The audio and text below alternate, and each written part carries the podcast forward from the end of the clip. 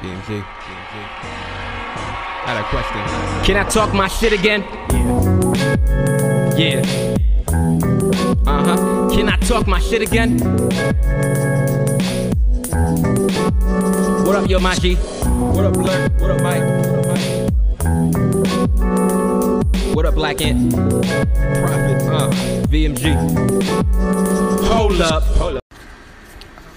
been a couple of Haven't really said much since this is the last day of the year. I'm just gonna get off everything right now in a series of episodes, starting with this one.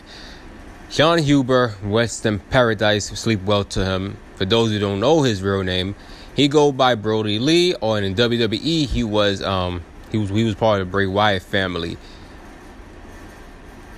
Luke Harper, there you go. All right he died at 41 years old with a it was a non-covid related injury. Something was wrong with his lungs. He was sent to the hospital. He was there for a few days. He just he just got worse and worse and he never recovered and he passed away. Um he was to me like i said i when he was with the i know i wasn't big on him when he was with the Wyatt family. I don't know why.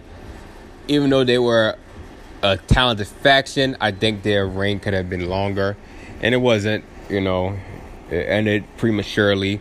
Then he and Rowan, you know, the Bludgeon Brothers. The, yo, I I loved that whole tag team that they had.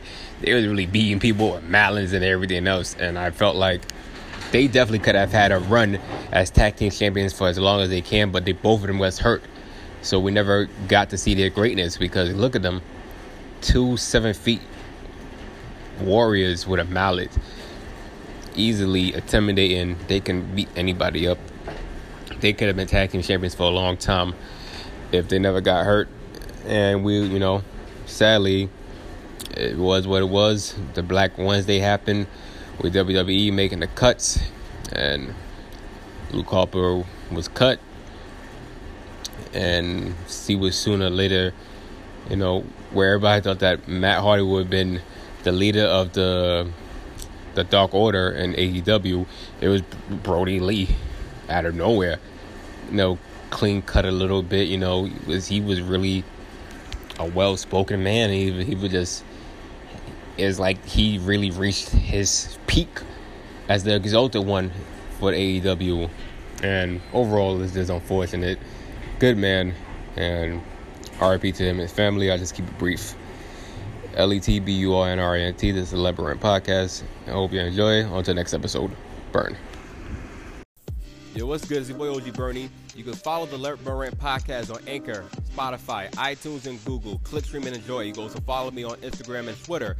L E T B U R N R A N T. You can also hashtag Labyrinth with the little flame emojis.